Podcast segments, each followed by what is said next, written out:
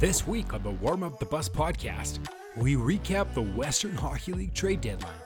We start in Regina, where we cover the Eastern Conference with Rob Vanstone of the Regina Leader Post. Had the path gone to him, would he have been willing to waive, waive the no trade provision in, in, in his contract? But uh, uh, Connor Bedard really likes it here. Then we move to the West, where Steve Ewen of the Province takes us through the absolute historical blockbuster we saw there. They were talking to the Giants. They said that they were they were in on the Guenther. Yeah, I think that would have been interesting as well, right? And although Connor Bedard wasn't traded, Dylan Guenther was. What's the chances he comes back? Let's jump in.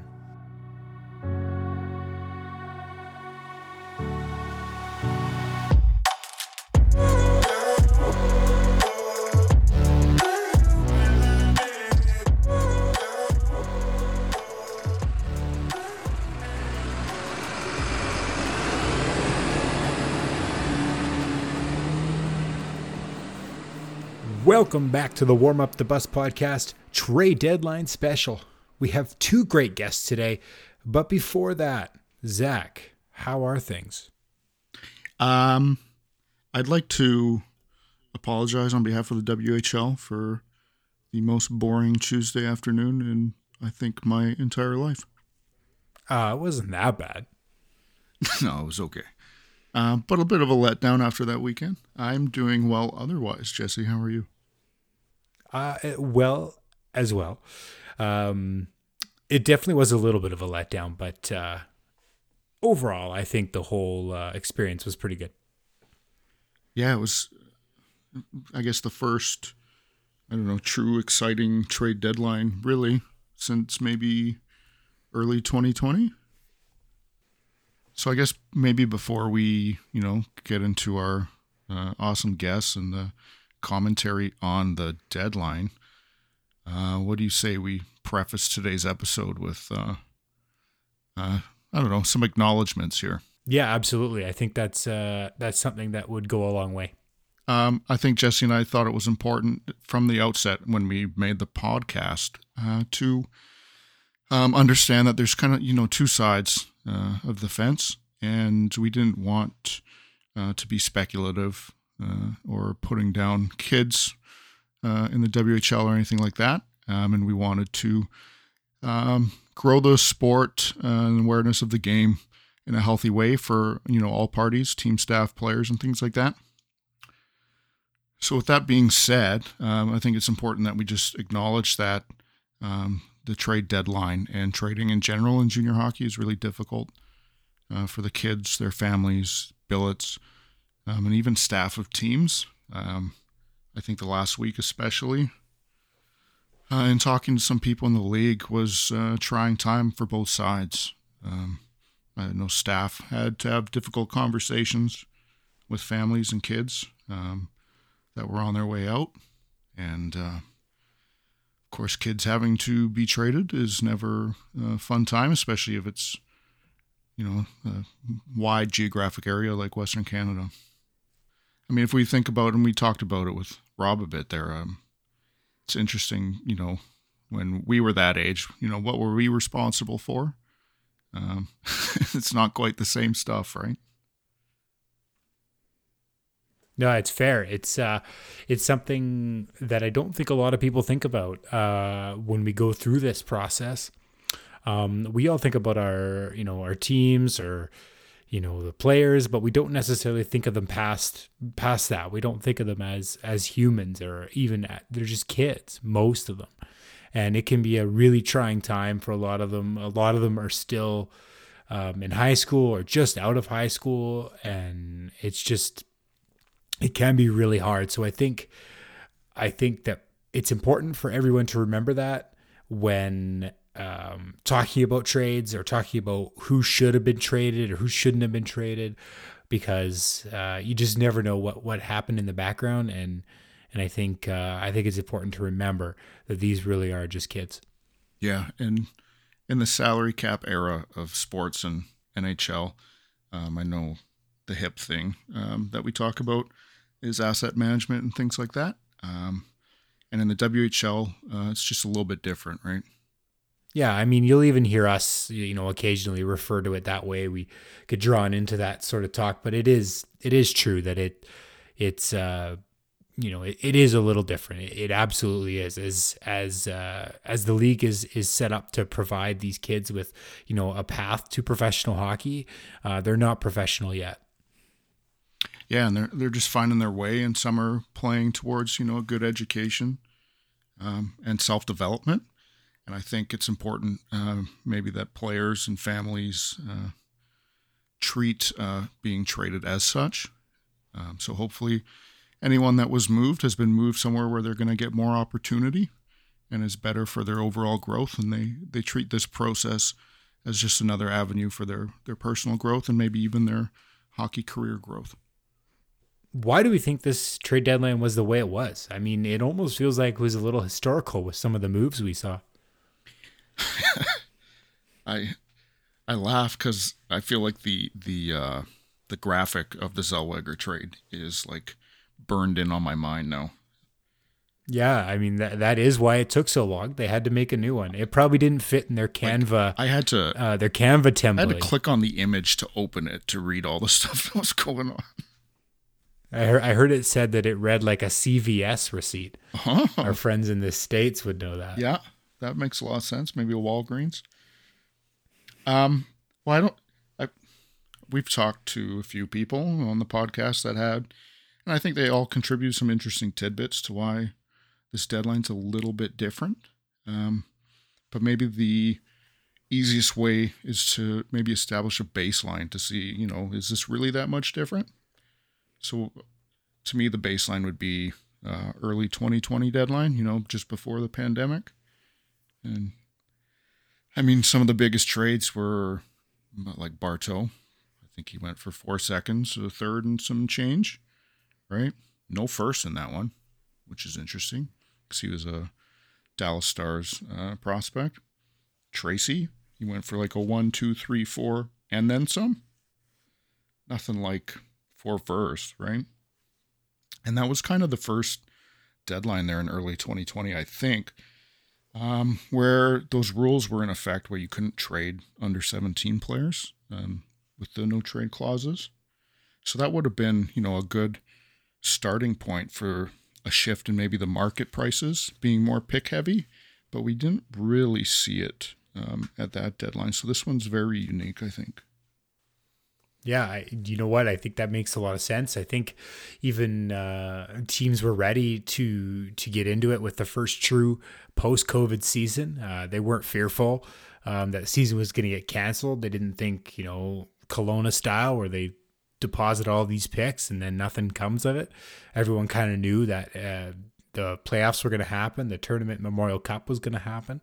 And so I think we saw that where everyone that wanted to be in was in it. Yeah, everyone's void of the fear now. Um, we're all kind of COVID fatigued. Um, and it feels like, it does feel to me at least like the first true season back. Because I think about um, going to playoff games last year um, and attendance, in my opinion, being underwhelming in a lot of spots. Well, it was just before playoffs, I think, where they were able to get open to 100%. Isn't that right? Yeah, I don't remember quite the timing, but I think part of it was even though we were allowed uh, full buildings, um, you know, there's still a lot of hesitancy around going out into large groups and gatherings. I think with a, another year here, that's kind of worn off. And so hopefully teams are having uh, more attendance success in that regard. And maybe that's what's also contributing uh, to all the moves and lack thereof. You know, it really was an arms race. Started in the off season. Seattle decided that they wanted to load up early. Um, Winnipeg's moves this season. I mean, Kamloops had to do something. I know uh, some of their fans were definitely like, "What is going on?" And they were patient, and it sounded like they were in on most of these other uh, deals that were going down. Um, the price didn't make sense to them, and waiting wasn't it's not a terrible decision, I don't think. To me, this deadline was it was a combination, I guess, of a few things. Um, three true teams loading up to be powerhouses to compete for it all, and uh, maybe the Memorial Cup being out west um, also makes it maybe a little more attainable in their eyes. Um, they don't have to cross country travel or anything like that. Um, but I also think a lot of teams are finding themselves in that mushy middle this year where they're looking forward to some playoff revenue and maybe they're a little more competitive than uh, people thought they'd be or they thought they'd be. Um, and the East seems like a, a dogfight with all the playoff teams above 500. And so you combine that with maybe the the shifting market of you know kids not being able to be traded with the no trade clauses, um, and so now you got to be a little more pick heavy, and then you know if we're mostly pick heavy and no prospects or few prospects, um, I guess uh, fewer sellers, more buyers, and a lot of teams just happy to hold unless they get you know a true ransom for uh, you know their good they're good decent players. Um, I think all those kind of contributed. What about you? Yeah, well, yeah. I mean, I agree with all of that. I think, uh, I think one of the biggest things that we need to remember at this trade deadline was that uh, the Memorial Cup is is here in the West, and um, there was an extra extra team, guaranteed team that was buying no matter what. Um, even if they did, I mean, it turns out they probably would have if they weren't hosting, anyways. But I don't know if they would have done four first, and so that really made the uh, made the difference there. Do you think um, moving forward we can expect this sort of uh, this sort of uh, traction in terms of this many picks moving at the deadline? I've given this about as much thought as I could in 48 hours. I'm going to say no, because um, I think there's a lot of factors at play, um, and they all kind of contribute to maybe a little more willingness uh, to, to dispose of these picks for elite assets. And I think what you saw today, where teams still had depth needs, uh, maybe for like good 19 year olds, not elite guys, but they still there's still teams that definitely have depth needs. And it seemed like everyone that was either interested in um, adding a depth piece wasn't really able to um, because the prices were in fact so high. So I think what we see going forward, I don't expect as much uh, or as many first round picks going. Um, I do expect, of course, less less young players going in deals, unless they're looking for a change of scenery. Um, but I definitely think less first rounders. And I think the prices come down because I, it's clear that a lot of really good teams weren't interested in paying those prices for anything other than the top end available talent. Let's briefly touch on the last three, four days days uh, leading up here to the trade deadline. Um, the idea here is we'll just kind of list off the most important trades that uh, that happened, and then uh, Zach and I have come up with kind of a soundbite response, and we think it should be pretty pretty fun. So let's start with the historic one the uh, the Zellweger trade to Kamloops. So uh, Everett traded Olen Zellweger and Ryan Hofer to Kamloops for uh, a lot. Yeah, I dare you to list that off. uh, it's uh, let's just say it's Drew Englot, Caden Hamill, Rylan Pierce, Jack Backer Baker, and four first round picks, and then a bunch of other picks. I'm gonna make him an offer, Kamloops. Oh man, um, I didn't believe it when I first heard four first. I'll be honest, because um, we've never seen that. I yeah, thought it was yeah. a mistake.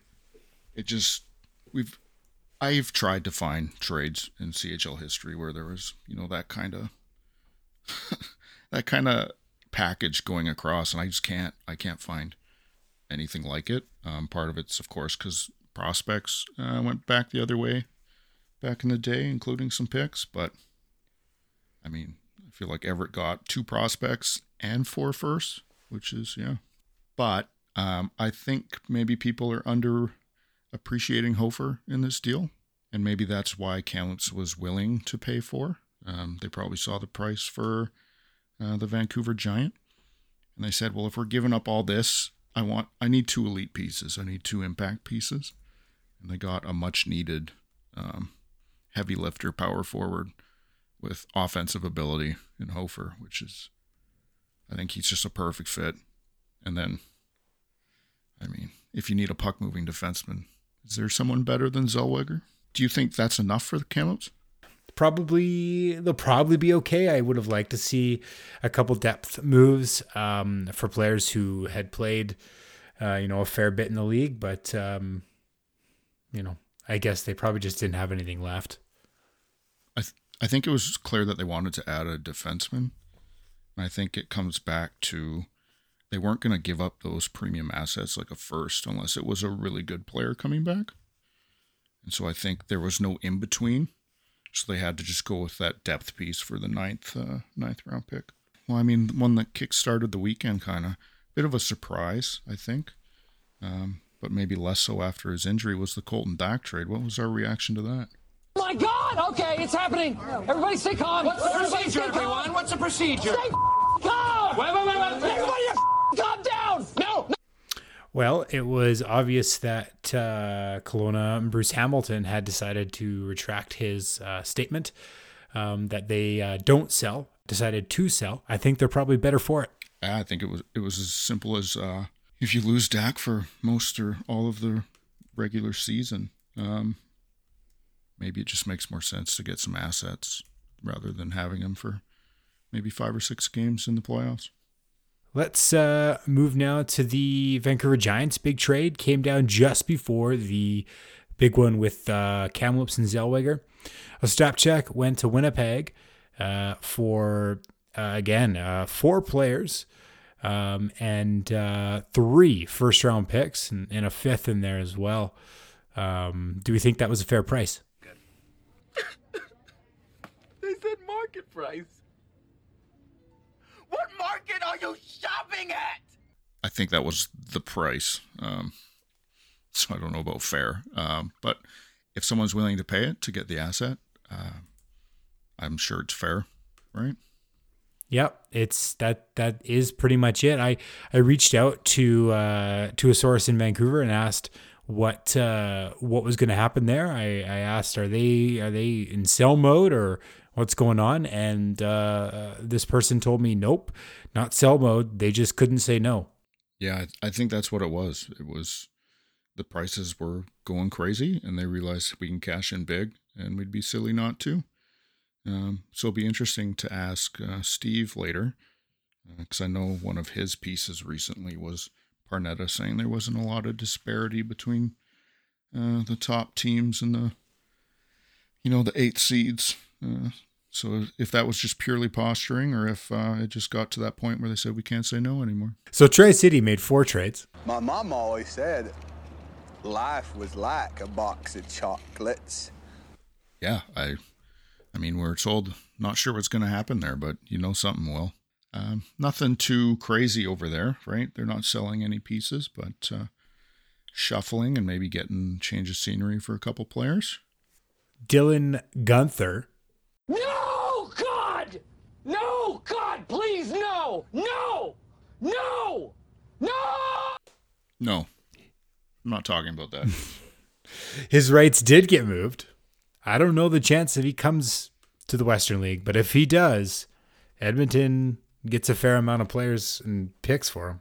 All conditional. Um, I think there was a couple players and a couple picks that were the foundation of the trade, and then everything else is, of course, conditional on Guenther. The reaction is like, when does it stop? Thankfully, that's today, because I was, I think everyone's getting a little tired that Seattle got who? They're going to have an NHL third line for crying out loud. Yeah, it's uh, it's pretty incredible. Uh, Seattle, it almost feels like we might as well hand them the uh, the playoffs at this point, but of course they got to play the games. Yeah, there's a reason they play the games, and uh, I mean they're kids, right? They can be the best team on paper, but there's there's a couple teams that will have a lot to say about that, and they got to win their way there, right? So that's another aspect. It'll be interesting, actually, just seeing all the moves that Seattle's made and Winnipeg too. Um, just seeing how all of these players gel together and how long that takes until they really hit their stride. Lots of time until the playoffs, but uh, it's interesting when you have that much turnover in the locker room. I mean, the players all understand why they're there and what the goal is, but uh, yeah, it'll be interesting to see what the lines look like. And yeah, I mean, as we as we speak now, they're on a two game losing streak out east, so just never know. It might take a little bit. I mean, I'm sure they'll figure it out, but it uh, you just just never know. Rattling off the games, and then the boys come back from World Juniors, and now they're on a little bit of a, a skid. I wonder if people were just their heads were elsewhere because of the trade deadline. Could be. Another deal that I think maybe surprised some people: uh, Jake Chiasson going to Saskatoon. Identity theft is not a joke, Jim. Millions of families suffer every year. There were rumors about uh, them potentially moving for Adam Sykora, and the Rangers chose to send him back to Europe. Saskatoon went out to get uh, another strong piece up front with some speed. Well, I think they probably just felt a little left out in the out, out in the rain here. Everybody else was loading up, and they decided they needed to do something. They had room, they had picks. Yeah, and it kind of feels like them, uh, Saskatoon and uh, Red Deer, um, aren't necessarily playing to win it all this year, um, but this is like a really nice start to maybe a couple year window for those teams. So maybe they just they're pretty decent to stay pat for the most part, and Saskatoon just got that one extra piece they were kind of looking for that made sense for now without uh, mortgaging any of the future. And finally, we've got Portland doing Portland things, trading for a player nobody talked about, Ozzy Wiesblatt. First, a second, and a second, all conditional on Wiesblatt coming back from the AHL Barracuda. I have no idea if that's going to happen, but knowing Portland and Mike Johnston, it very well might. I mean, some people had talked about uh, maybe. Um, I don't think anyone assumed he was coming back or even in the conversation, right? And just like that, Portland adds two key pieces and they make that Western Conference just a bit tougher. Coming up next, we've got Rob Vanstone of the Regina Leader Post, and after that, Steve Ewen, the Vancouver Province.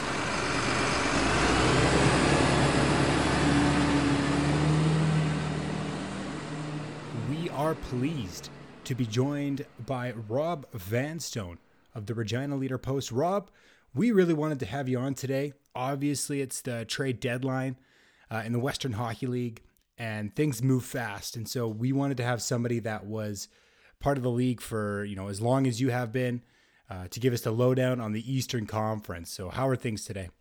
Oh, a little calmer now. Uh, actually, it was pretty calm overall in Regina, uh, but uh, around the league. Actually, today wasn't the trade deadline day. wasn't the interesting one in the, in the Western Hockey League. There were some whoppers uh, as recently as uh, Sunday night, and then and then of course the Winnipeg Jets sent a couple of 19 year old forwards to the to the back to the WHL to make things extra interesting. So, uh, but the trade deadline day was actually pretty uh, uneventful. It was just the weeks, even months leading up to it. When you look at how how long uh, Seattle's been building that team, for example, um, those were interesting. Today was an anticlimax. It's funny you mentioned that. We we definitely had a lot of deals today, but it did kind of feel that way just by the way so many deals happened earlier on in the in the season. And uh, and and why don't we just start there? Do you think do you think maybe uh, the way Seattle struck early kind of affected not only the tone of the trade deadline, but maybe the prices? I think so. There's a lot of teams that I think have a realistic shot at winning it all this year. So I think that helps. The fact that the Memorial Cup is in the, is in the West this year, so that there's an automatic buyer built into the equation there and then you look at the type of the team, the type of team that, uh, that Seattle has, the type of team that Winnipeg has, uh, type of team that uh, the Cavaliers Blazers uh, uh, want to have. Uh, Red Deer Rebels, Saskatoon Blades. Uh, honestly, I mean, you know, Portland Winterhawks. I mean, it's it's such a there's such a, an abundance of of really good teams or teams that are on the periphery of being really good and and by necessity need to get there, like the like the uh, like the Kamloops Blazers. So it was definitely a seller's market this year, and uh, and uh, you know very early in the process we saw first round draft choices uh, flying left and right, four of them in one deal, and uh, uh, but I think by the time we got to January 10th, the trade deadline, I think most of the big draft capital had already been spent. I don't think there was really much left to left to trade. The Saskatoon Blades traded a uh, a first, a second, and a conditional second uh, for Jake Chiasson for the Brandon Wheat Kings. But aside from that, there wasn't really much. Uh, oh, hold on. The uh, Edmonton uh, traded the rights to Dylan Guenther to Seattle. If that pans out, my goodness. But uh, the Guenther deal, if he ever shows in the win the Western Hockey League again, is massive. But that's a that's a maybe. That's a really good point. I was uh, I was curious what was going to happen with Guenther's rights after you know word came out in Arizona that they you know they weren't interested in in in uh, shipping him back to the Western League. Um, I think I think I, I I hoped somebody like Seattle or, or one of the other contenders would would take a swing, but I, I had my reservations just because it's such a such a, a long shot it seems at this point. But uh, I mean, like you said, if that does end up happening, that that will be quite something. Um, also, might be quite something was how um, Portland seemed to be interested in uh, in Wiesblatt out of uh, out of PA there. All conditional picks if he comes back from uh, from the AHL uh, Barracuda. Uh, I'm not sure how to read this one. If it was just uh, Mike Johnston doing the you know the last stitch effort, what do you think? Yeah, I'd be surprised if, if, a, if a first round draft choice is going to end up back in the Western Hockey League. But I mean, you make the deal and you uh, you don't want to be caught uh, asleep at the at the switch if if a player like that does end up back in the Western Hockey League. So uh, again, I'm not sure it's really unlike uh, the, uh, the Dylan Guenther deal. You just want to you want to have uh, control of that asset if if uh, if he resurfaces. I mean, you never know. I didn't think Luke Prokop would be back in the Western Hockey League this year, and now he's playing and playing well as you would expect for for Seattle. So every now and then there's a bit of a surprise. Yeah, both of those deals kind of it. It looked like they just decided, well, hey, if we're left with some of these assets at the end of the day, we're going to take a shot on these two conditional moves, kind of idea it kind of seems like that was the way to get value this year, considering the prices. And it seemed, uh, you know, we didn't see many big picks move today. No, I mean, uh, I don't think there were really many left to be spent. I mean, when you look at all the first round draft choices that, that Seattle has traded, uh, you look at the uh, that the the draft capital that the Kamloops Blazers sent to the Everett Silvertips, etc. That's uh, there's just a, such a massive haul there, and uh, it's not it's not like uh, elsewhere where you can trade, you know, first round draft choices uh, for the next ten years if you want. You've got through 2026 to to trade them. You know, as Ken Campbell pointed out in his Hockey Unfiltered uh, newsletter, I mean, some of the draft picks that have been traded, uh, those the players who will be picked in 2026 are currently 11 years old. wow. yeah, it's it's hard to believe sometimes. Um, I mean, I guess it's the nature of it. I know in the Western League, it's been, you know, up until a couple years ago, it was it was pretty rare to see even a couple years out. You know, like everybody was holding on to their picks, and then we used to always remark how out east it was. It was just wild how far out some of them would get, and you know, we then we saw many years ago them bringing that rule where you can't trade first round picks. Um, do you think anything like that might come to the Western League because of this? Um, I don't think so. Um, I think, you know, and Ken pointed this out in his uh, his newsletter as well. I think major junior operators across the country have to be concerned when you know teenage players are being moved around like this, and that you know since the start of the season, not just the not just the uh, trade deadline, but there's the, the commodification of young hockey players, and I I'm not sure this is I mean, it, it create, creates a lot of hype and, and, and, it helps you know teams take a run at the Memorial Cup and, and league titles and all that. But but uh, when you see young players moving around in a lot of you know in some cases you got people joining their third team this year. Uh, I'm just not sure that that is really good. I'm not sure that's a good recruiting tool for the Western Hockey League either. There's there there um, so many so many players end up trying to choose between the American college system and, and major junior hockey. And and I realize everything isn't in, isn't perfect in the in the NCAA. Uh, myriad examples of that. Uh, you know, scholarships are renewable on a year to year basis, but if you end up saying you're going to go to to uh, U.S. college, at least I think you have a pretty good I think you know you're not going to be traded that same that same year when you're uh, when you're 18, 19, and uh, there's a kind of stability there at least for the course of a season that may not exist in the Western Hockey League the way things are evolving. And uh, it just it's a it's a concern when you see that that much flying around, and uh, um, it, it it almost disqualifies now about you know two thirds, if not more, of the teams in the league from even really thinking they have a shot. You know, there's that the stratification of the league for the final half of the season is going to be pretty pronounced. That's definitely a fair point. I think. I think it's without a doubt that way right now. I mean, uh, even before the trade deadline, I think we probably only thought there was a handful of teams that had a shot. Um, and now definitely it feels that way. Uh, going back to one of the points you made before with uh, college hockey and the NCAA, I was talking to another guy who is pretty involved in that kind of area of uh, of hockey, and he said the exact same thing. He said, uh, you know, one of the biggest things that they're seeing at the NCAA level is players are having a tough time choosing, and and their biggest recruiting tool is just that fact that they can guarantee it. They say if you want to stay here for you know four years, you're going to be here for four years, uh, and and so. Um, I think that is that does play a lot on uh, on kids' minds and families' minds uh, to a further extent.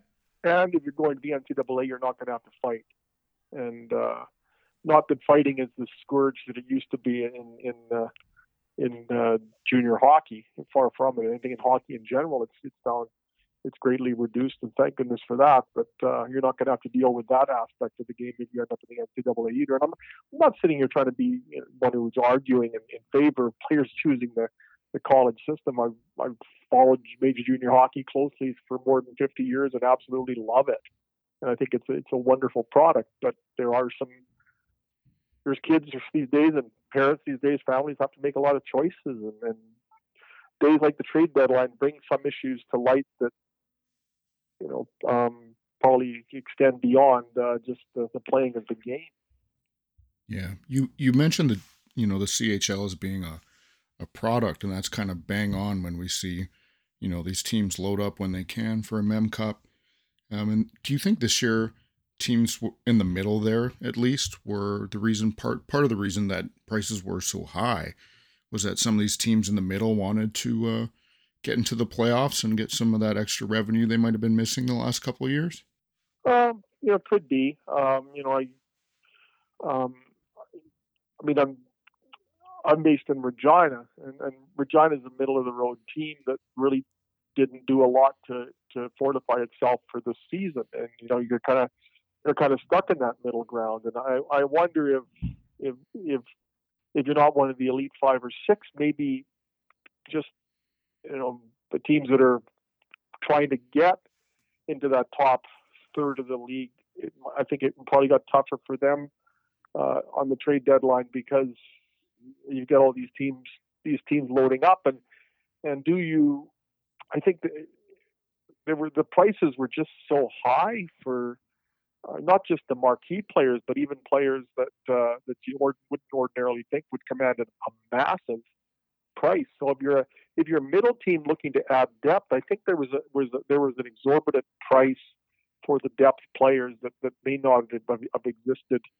a year ago. I was surprised to see, if you know, I, I alluded to it earlier, Jake Chiasson from Brandon go to Saskatoon for a first, a second, and a conditional second. Uh, last year, the Winnipeg Ice traded for Tanner Brown and uh, gave up a first round draft choice for him, a defenseman. I think that one raised some eyebrows. So even the last few years, I think we've seen players going for higher draft capital than we may have in the past, and that makes it really tough when you're a middle ground team because you're not thinking I'm on the verge of. If you're a general manager, you're not thinking I'm on the verge of of, of winning a Memorial Cup or a league title. If you're one of those teams that's just hoping to squeak into the playoffs or get a few rounds, how do you pay the prices, the same prices that the that the elite teams are paying? And is there that deterrent? And I I wonder if uh, if, if that made a lot of the of the teams in the middle ground, you know, the 500 teams, more difficult than it uh, than it was, say, a week ago. Are you surprised that more of those 500 teams uh, didn't uh, maybe flip flop and decide to sell an asset or something, given how high the prices were? Um, yeah, you just, I mean, I mean, a lot of the talk has, been about the Pats and Connor Bedard, and I mean, it, it, had he been available, my goodness, I mean, we saw the we, we saw the Everett Kamloops trade with with I think four players and ten draft choices, four of them being first rounders. If could Connor Bedard have been on the market, uh, and and a middle ground team such as the Regina Pats uh, would have wanted to trade him, what would the return have been? And don't forget too, the Pats have Stanislav Svozil, a 19-year-old defenseman who's who captained the Czech Republic at the, or pardon me, Czech Czechia at the uh, World Juniors. What would he have been worth? What kind of haul could the Regina Pats have made had that been the direction uh, that they they wanted to go? Uh, I don't think we saw a lot of middle ground teams, you know, in in the role of buyer, or, or um, I don't, I, nor do we see them really in the role of seller. Uh, I, I just just taking a a cursory look at it. I just, uh, uh, I think some of those teams were just almost in a, in a neutral situation. The way the market just played out, like you said earlier, um, there was just not a lot, um, not a lot left uh, for the buyers buyers to give anybody that even wanted to uh, if they ended up being late in the process. Look, I uh, heard earlier today, I heard the interview with uh, John Paddock, just kind of addressing the team team's trade deadline and kind of the the lack of moves and and and it was asked if um, you know if any teams made any offers uh, for Bedard even after you know the whole thing in uh, in Kamloops happened earlier this season. Um, do you know? Uh, there was a piece uh, Gregg Drinnan put out put out uh, a week ago or so that mentioned uh, you know uh, some sort of wild offer from the from the, the Thunderbirds, like a ten piece offer, maybe similar to what we saw from Guenther. Do you know if anything like that ever came across Paddock's desk? Uh, I don't. Uh, from talking to John today, it, it, didn't sound like there was a lot of uh, activity, at least in the days leading up to the trade deadline. I'm I don't. I'm not sure if that particular offer did come through. I'm sure there were a lot of teams um, perhaps not recently, but uh, in in the weeks prior, uh, contacting John to say, well, what would it take to do this? Um, uh, you know, there's a lot of talk about the Kamloops Blazers, obviously, because they, they're playing host to the Memorial Cup. Uh, but I think, you know, as far back as late November, early December, John pretty much put the lid on uh, talk about Connor Bedard being traded. He said they're not doing it.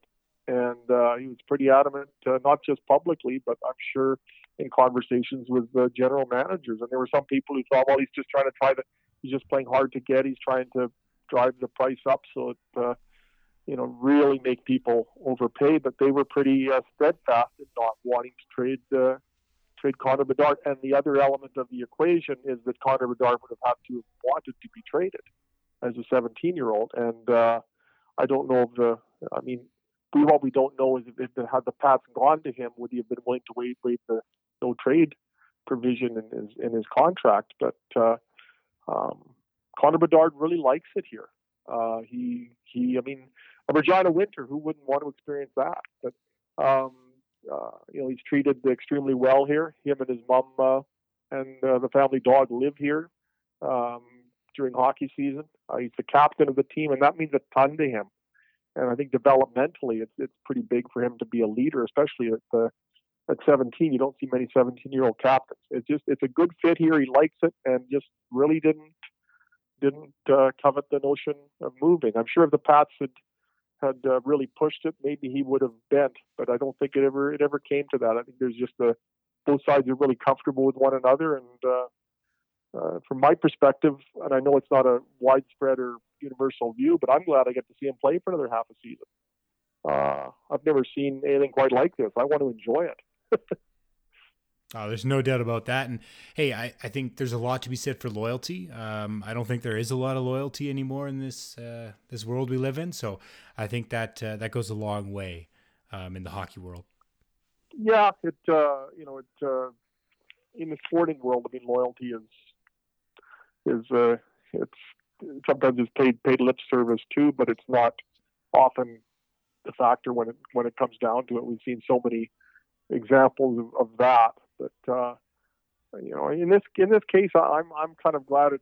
Well, I am glad it, it turned out this way. From a, from a selfish standpoint, uh, I want to I want to enjoy seeing this tremendously talented player uh, for as many as many times as I can.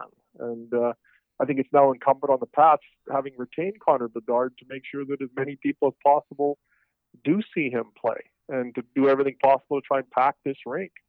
Because it seems to me that it, he's a bigger he's a big deal every time they go on the road. But the the the, the uh, response in terms of these numbers at the home games has been uh, been disappointing.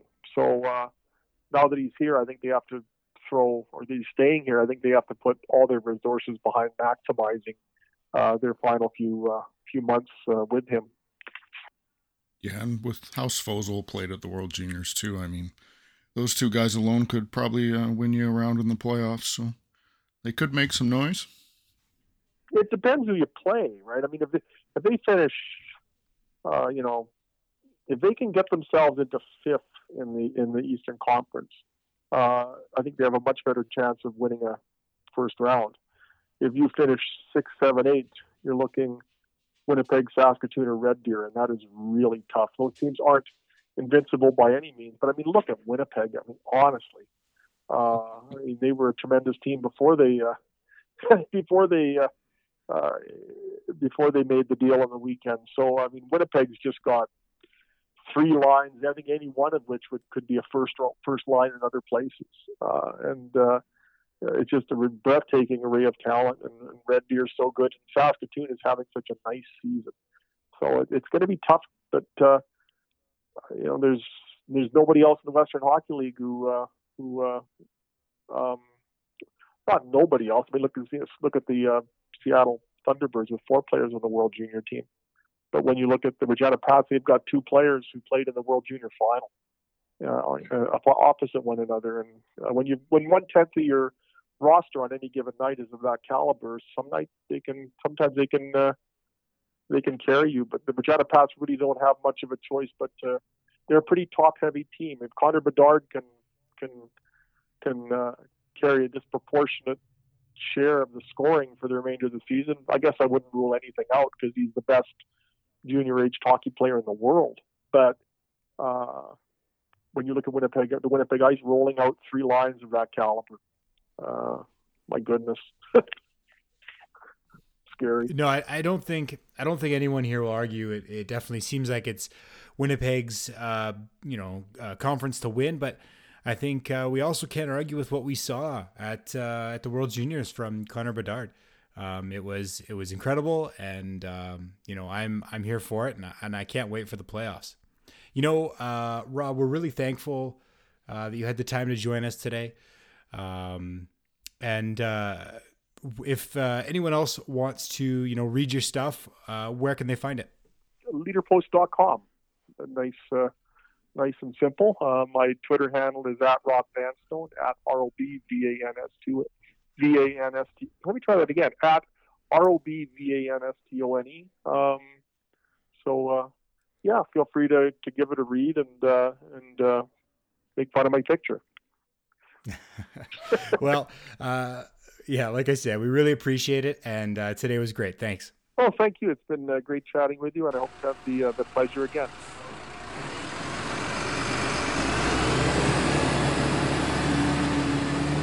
Here at the Warm Up the Bus podcast, we are pleased to be joined by Steve Ewen of the Vancouver province. How are you doing this deadline day, Steve?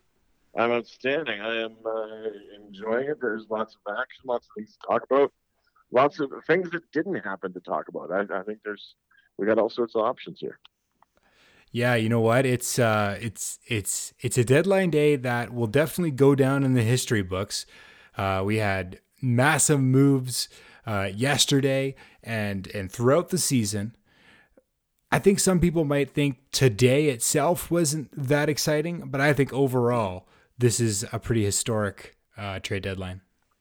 Oh, I think you've you've seen teams spend like maybe we haven't seen teams spend in recent years. I think it's a combination of uh, more buyers and sellers, teams feeling the need that they got to get into the playoffs to just to win back some fans and you know get some get some money back for for the COVID years. I think uh, we, you know with a a Mem Cup host year, you've got two teams that that have berths, so uh, there's just all all those things seem to seem to come uh, together to create some some wild spending. Uh, Kamloops throws four first round picks, you know, four players. Um, it's it's a trade that I, am pretty sure the Western Hockey League has never seen before. That many, 14 pieces total uh, for Zellweger and Hofer out of Everett. Um, I guess the question is: Is that enough to make them competitive with the best teams in the country? I, I, I mean, I think so. I think you've got a uh, an eight, well, arguably the best defenseman in junior hockey right now. Definitely a, a power power play quarterback plus uh, a very good good power forward added to a team that had lots of offensive pieces. Um, they're obviously very happy with Dylan Ernst now in goal. I, I did. I, I wondered if they were going to go up, go and get a uh, a veteran goalie or, or maybe a, a, a 1B to his 1A. Um, yeah, I, I, think they're I, I, think they're dramatically better than they were. Are they better than Seattle? Are they better than Portland? Are they better than Winnipeg? I think those are all kind of fair fair questions. You mentioned Seattle there. I think uh, that that on paper that might be the best team we've seen in some time uh, in the Western League. Um, obviously, today there wasn't a whole lot of action from them. They they did end up doing um, what could be, you know, a massive trade for them, trading for the rights to Dylan Guenther. Um, you know, they ga- guaranteed swapped a prospect and and a draft pick with them. That that's happening no matter what. But then there's six conditional picks there, including a first round pick. Um, what's your read on this one? Uh, to be blunt, I saw them, I think, on opening night in Vancouver against the Giants, and I thought they were good then. And that was they were missing eight guys, and that's before the you know the Guenther trade and Brad and Brad Lambert and um, uh, the Camus the Colton Dach oh, trade. Dach, yeah. Yeah, so I, I, I actually I, that was before the uh, before the other defenseman, before the the trade with Edmonton, the Prokop. I, I mean, that was yeah, they was a completely different team, and I thought they were good enough to win that. Um, I thought I thought they looked great then. I thought they were big and strong and fast. You know, had, had all sorts of pieces. So I, they're going to be. They were very good a year ago. They've got that experience. They've got all the World Junior experience. All that you know, playing in big games in front of big crowds and in you know, kind of uh, very pre- pressurized spots. I, I, I, think they're they look fantastic. I, and I, I mean, how are they going to look two or three years from now? I don't know, and I don't think they probably care. So this is a year, and, and they went all in. And if you're a Thunderbird fan, you have to love that. Yeah, and and talking about maybe they don't care about where they are in a few years. Um, I think we could probably say the same thing about Winnipeg and the massive uh, package that they sent to Vancouver there uh, for Ostapchuk. I know that, that I, you know, covering the Giants as much as I do, I know how highly Zach is thought of as just a human being. Is, is one of the they talk about him being one of the great leaders they've ever had in that program, and one of the better people they've ever had in that program. And uh, GM Barclay Barclay Parneta was consistent all year, saying, "I'm not going to shop Zach.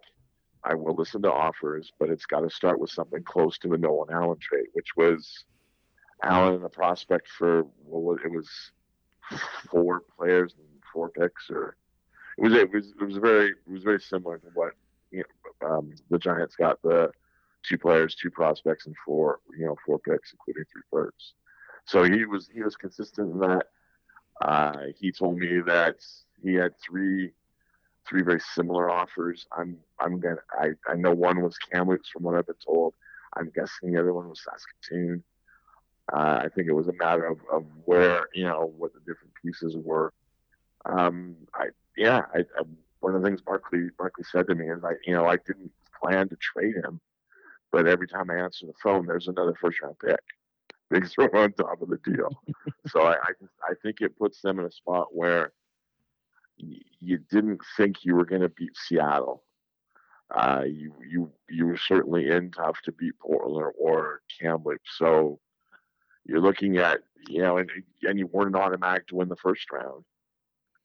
Flip side of it, you're dramatically better a year from now, especially if you can take those picks and turn them into 18, you know, 18 and 19 year old players next year.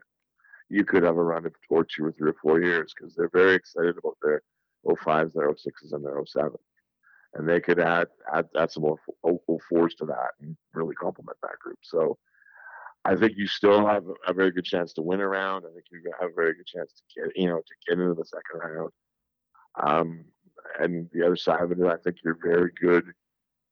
I think you you've really improved the future of of you know of of the hockey club. They're at I believe it's nine first round picks over the next four years, coming off a year when they had three. So you're, you're 12, 12 first round picks in a five year span. I think you could really do things. Yeah, that's interesting that you mentioned them parlaying those picks from the Ostapchuk deal into getting more veteran uh, pieces there. That's that's your feeling in the market there is that that's kind of what they're going to do with those just because of the surplus they have? I think so. I think that's the plan. I think the plan is to really build around the 05s, the 06s, and 07s. So you would like to get back the uh, the 05s and the 06s into the playoffs again. You, or I guess um, uh, for the 05s again, for the 06s the first time. And just give them that experience, give the you know, get them to see, be it a Seattle or a, or Portland or a Canada, you know, whoever you happen to see. And and then a year from now, when maybe their their 04 class isn't where they want it to be, you, you have some assets, you have some trade trade capital that, that you can build on that group. You know, it's funny you mentioned Kamloops offering um, for Ostapchuk. I, I I wouldn't doubt it in the slightest. Uh, mostly because we saw it last year in the playoffs. He was an absolute beast. He was all over the ice, doing absolutely everything. He's going to be just adding him to that Winnipeg team is going to be just insane. They're going to be so good.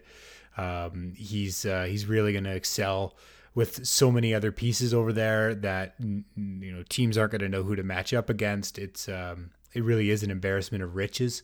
Um, I think with Ostapchuk being uh, being traded, and then obviously Kelowna decided to trade a lot, a lot of their pieces away.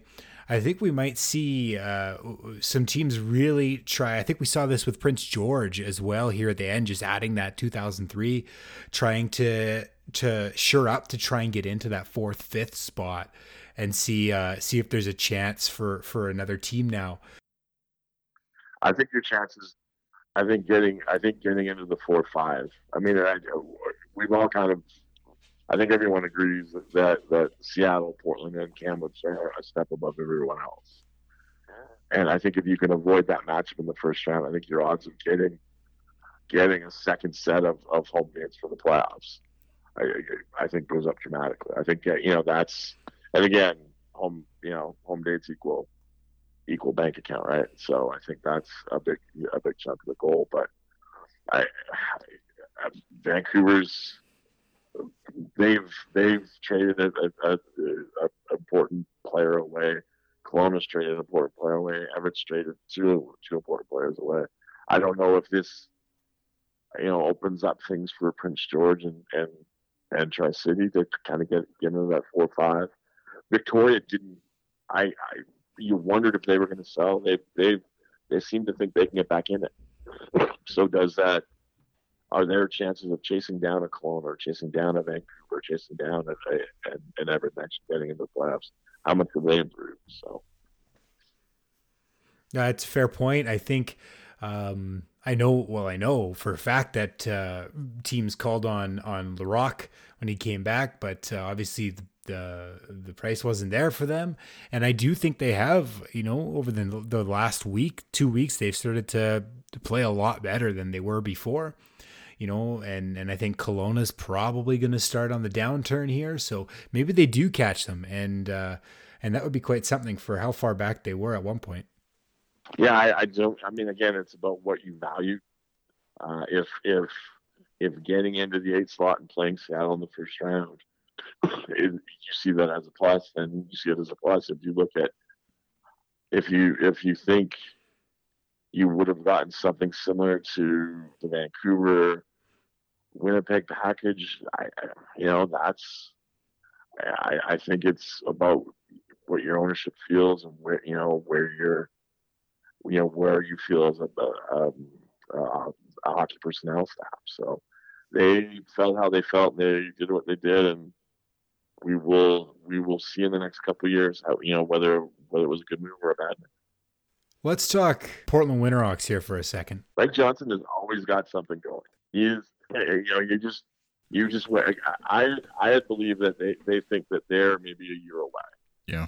And I thought they were going to be very very kind of quiet, and then you just wait, you know like they're holding on to that 20 spot, holding on to that 20 spot. You're like, mm, he's got something. And Mike is my, you know, that's he is he is that you know he's that good, you know, not by chance. He's a wizard. It's you know the just as the uh, the World Juniors was uh, was starting to wind down there, and uh, you know you start to hear rumblings about Lambert, and then and then uh, somebody reaches out to me and they're like, "Hey, like don't sleep on Lucius uh, coming to to Portland," and I'm like, "No, they wouldn't do that." And all of a sudden, we've got two Winnipeg Jets players coming to the U.S. division to cause havoc. I think.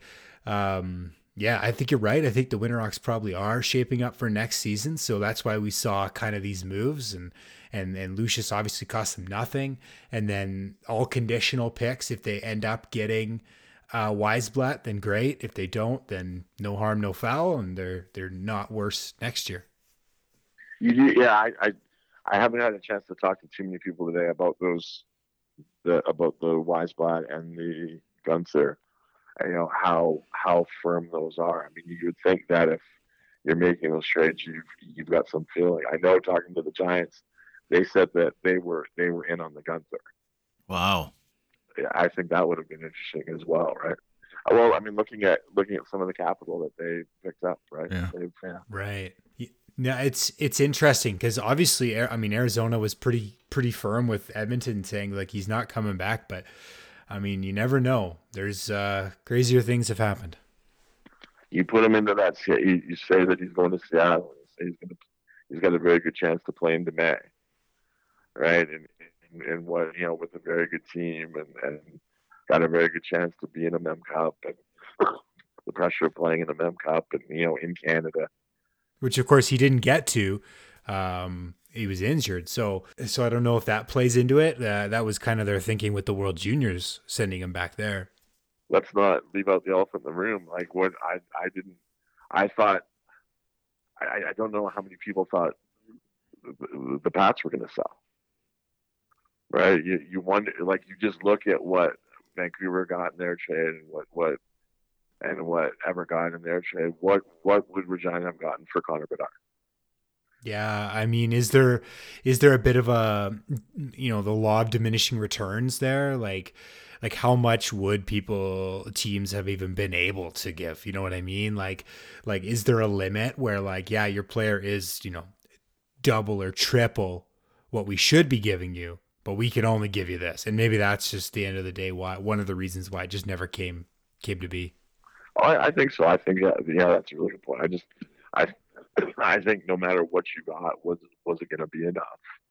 And I'm still a huge believer in the value of of that of Connor Bedard walking across that stage at the NHL draft, and you know the the James you know James Duthie or whoever it is talking about you know you know, Regina Pat, Connor Bedard. I think that's that's an ad that you can't that you could never buy. Yeah. And and and that and that lasts forever. and, and we're and I didn't realize until looking up. I think there's only six WHLers that have gone first overall. And, you know, you get the seventh one again. That's you know that's free. That's free promotion. I I wonder if the the inability in this league now to trade 15 and 16 year olds. I wonder how much that has changed some people's thinking. Because those, I, I, you could maybe sell to your fan base that hey, we got so and so who was the first overall pick and you know such and such a draft and has 50 goals this year in, in whatever league he's playing in, in the under 18 league. And we got this guy who's doing this in his, his under 18 league. I mean, I, I don't know if that's easier to sell to your fan base than it is that we got, well, 12, 12 draft picks. But I, I, I have heard lots of people say that, you know, that, that limiting of the 15, 16 year old is, is has affected the trade market and really cut down on how people act in terms of trades. With Bedard being from uh, the coast there, um, did you hear much scuttlebutt about uh, trade talks regarding Bedard throughout the year? Not a ton. I, I I'm was a huge believer in, in they should have kept him. Um, I know there was some buzz coming out of Kamloops. I don't know how legit. I don't. I the origin. I wonder if that just wasn't wishful thinking out of the can out of Blazer people or Blazer fans or Blazer. You know, I don't count me. I have no clue. But I, I there was some stories right up there. Um, I, I don't. Uh, yeah, I don't. Uh, I didn't think it was going to happen. No, it, it certainly didn't after uh, the Pats came through Kamloops, um, and they had that uh, infamous soundbite from the interview there. I think we get caught. I think the media gets our feelings hurt way too easily when people are, you know, people are a little aggressive. And I think he's, if he wants to be aggressive, he's got every right to be aggressive because we all have our platforms to be aggressive back.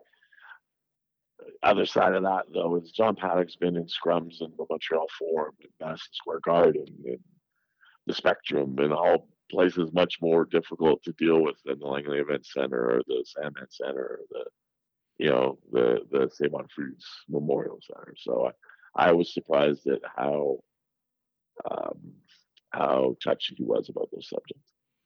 Do you think he could have done maybe a better job um, making it very clear that that trade talk was not uh, in the equation? Again, I, I think the question's fair. I think you, I think, especially when we so often look at, we looked at Connor Bedard as a unrestricted free agent. You know, like we, we, we took that NHL lens and put it onto this kind of situation. So I, I think the question's more than fair. I, I just, I don't, I, I think he turned it into a bigger story than it really needed to be. You know, you mentioned uh, earlier with the 15s and the 16s that can't be traded anymore, um, and how that uh, you know it's possibly one of the reasons why the the prices were the way they were this year. Um, well, also no, combined, just the just the extra draft picks and and how it limited maybe some trades. Yeah, no, yeah, I, I think that's yeah, that's where I was going. With Yeah, replacing the prospects with the picks. Yes.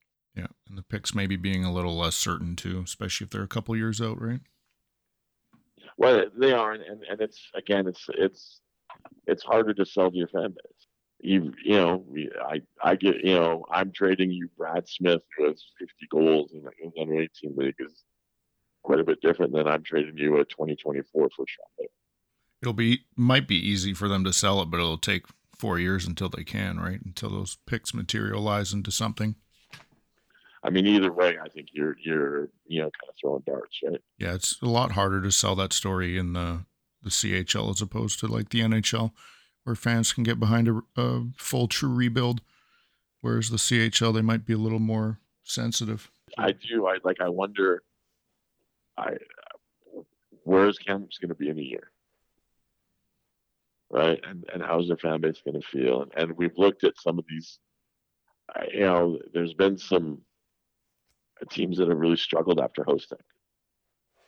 It's, it's, I mean, it's a challenge. I don't know what the right answer is. I don't know, you know, and, and what the expectation is because I've I've been around the Giants where they're where I would argue they were the top program in the CHL, and I've been around the Giants when I could argue they were one of the worst programs in the CHL. Yeah. And there, there wasn't a lot of years between those two things, right? So it's when it's going well, you can keep it going well for a while. When it's going badly, you have trouble getting it out of that as well. Cyclical nature can be really tough, and I think that kind of speaks to how impressive Portland has been in just maintaining how competitive they are, and always in that conversation. And if if they take any time away from that, it's like a year or two. do a great job of getting players uh, through other avenues, right? They find guys that other teams have no. I, I just don't just haven't figured out how to find. Yeah, no, I, I mean I, I think Mike Johnston is, yeah, does it as well as anybody does it. And it's a fair point, but do you, so say maybe the Giants, you know, hypothetically host the Mem Cup. Do you think the fan base would expect them to go all in? Well, I think I think that's I think that's the your I the worst case scenario more than being bad for two or three years is being bad at a Mem Cup. Right? Like I think you you go through that and you get people to buy tickets and get them involved and then you you get blown out three games and you're done. I think that would scare people. I think or or you or you're you know you're hosting a Mem Cup and you're going for it, and you get knocked out in the first round of the playoffs, and you got to sit there and how do you sell tickets to your event when you're idle for six or eight or ten weeks, right? I think I think there's a lot of pressure on those host teams. Well, you talk about worst case scenarios, and I think Kelowna probably has that one nailed right now. They, you know, they were a sub 500 club, and uh, when the season was canceled, they were supposed to host, and well, they, they spent a ton of capital too, right? and it's capital they never got back. And and to to take it another step is I was told that they had trades set up for the following year, for the for the bubble year, and then there was no playoffs. It was one of the def- there was a defenseman was it was Korczak or I can't remember what it was who had you know they had multiple first round picks for and they, it just never went through. So there was not only the, the, the picks you sent out to try and get to that Mem Cup, but the picks you weren't able to recoup the following year. Yeah, it's really a double whammy. All right, Steve. Well, uh, we really thank you for joining us today, um, and I think we're all smarter for this conversation. Well, I know I am. I don't know if you guys, but I know that I'm, I'm better for it. All right, thanks, Steve.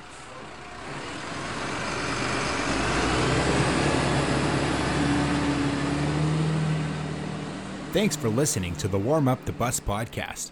Keep the conversation going on Twitter at Warm Up the Bus Pod. You know, throw us a follow on Twitter. You never know what we might post. Or you can send us an email at warmupthebuspod at gmail.com. As always, you can find us on Spotify, Apple, or Google Podcasts, and wherever you listen to your favorite shows. Does a wolf howl at the moon? Does Adam McLeod rock and roll? Playing us out today is a solo artist from Fort McMurray, Alberta, primarily drawing from the genres rock, folk, and punk. You can find Adam McLeod's music on Spotify, Google, or other major streaming platforms, or you can look for the band he's also participating in, the Radium Scouts. This is a single from Adam's most recent album, Six Word Stories, titled Buttons and Browsers.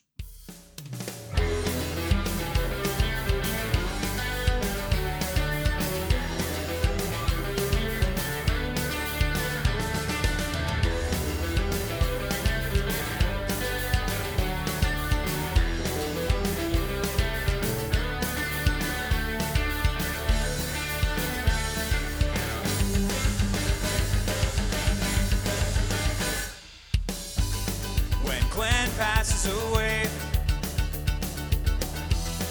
we'll clear all his history. A hundred window browsers was the app to send out flowers. Will book shows at the tavern?